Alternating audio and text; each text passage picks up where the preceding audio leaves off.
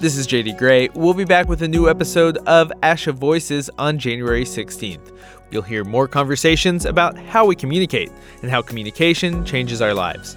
We're excited about what's in store for 2020. Here is just a taste. We'll talk to two researchers who are searching for ways to reverse hearing loss. For one, success has already been found in mice.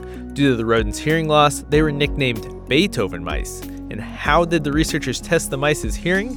By unexpectedly playing loud music and looking for a response. A deaf mouse doesn't jump at all, no matter how loud a sound you play. But after introducing our gene therapy into the ears of Beethoven mice, we find they jump again. Also in 2020, we'll get a visit from Ijeoma Oluo.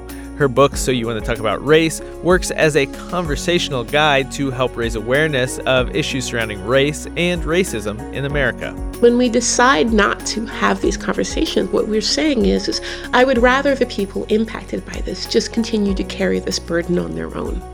Also on the horizon, we'll talk about setting up your dysphagia treatment plan to get the results you want.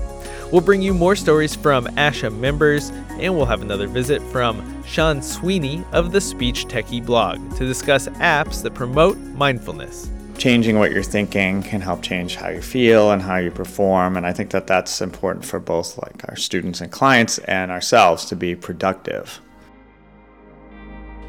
Did you miss an episode? Check out our archive. You can find it at blog.asha.org slash category slash podcast. That's blog.asha.org slash category slash podcast.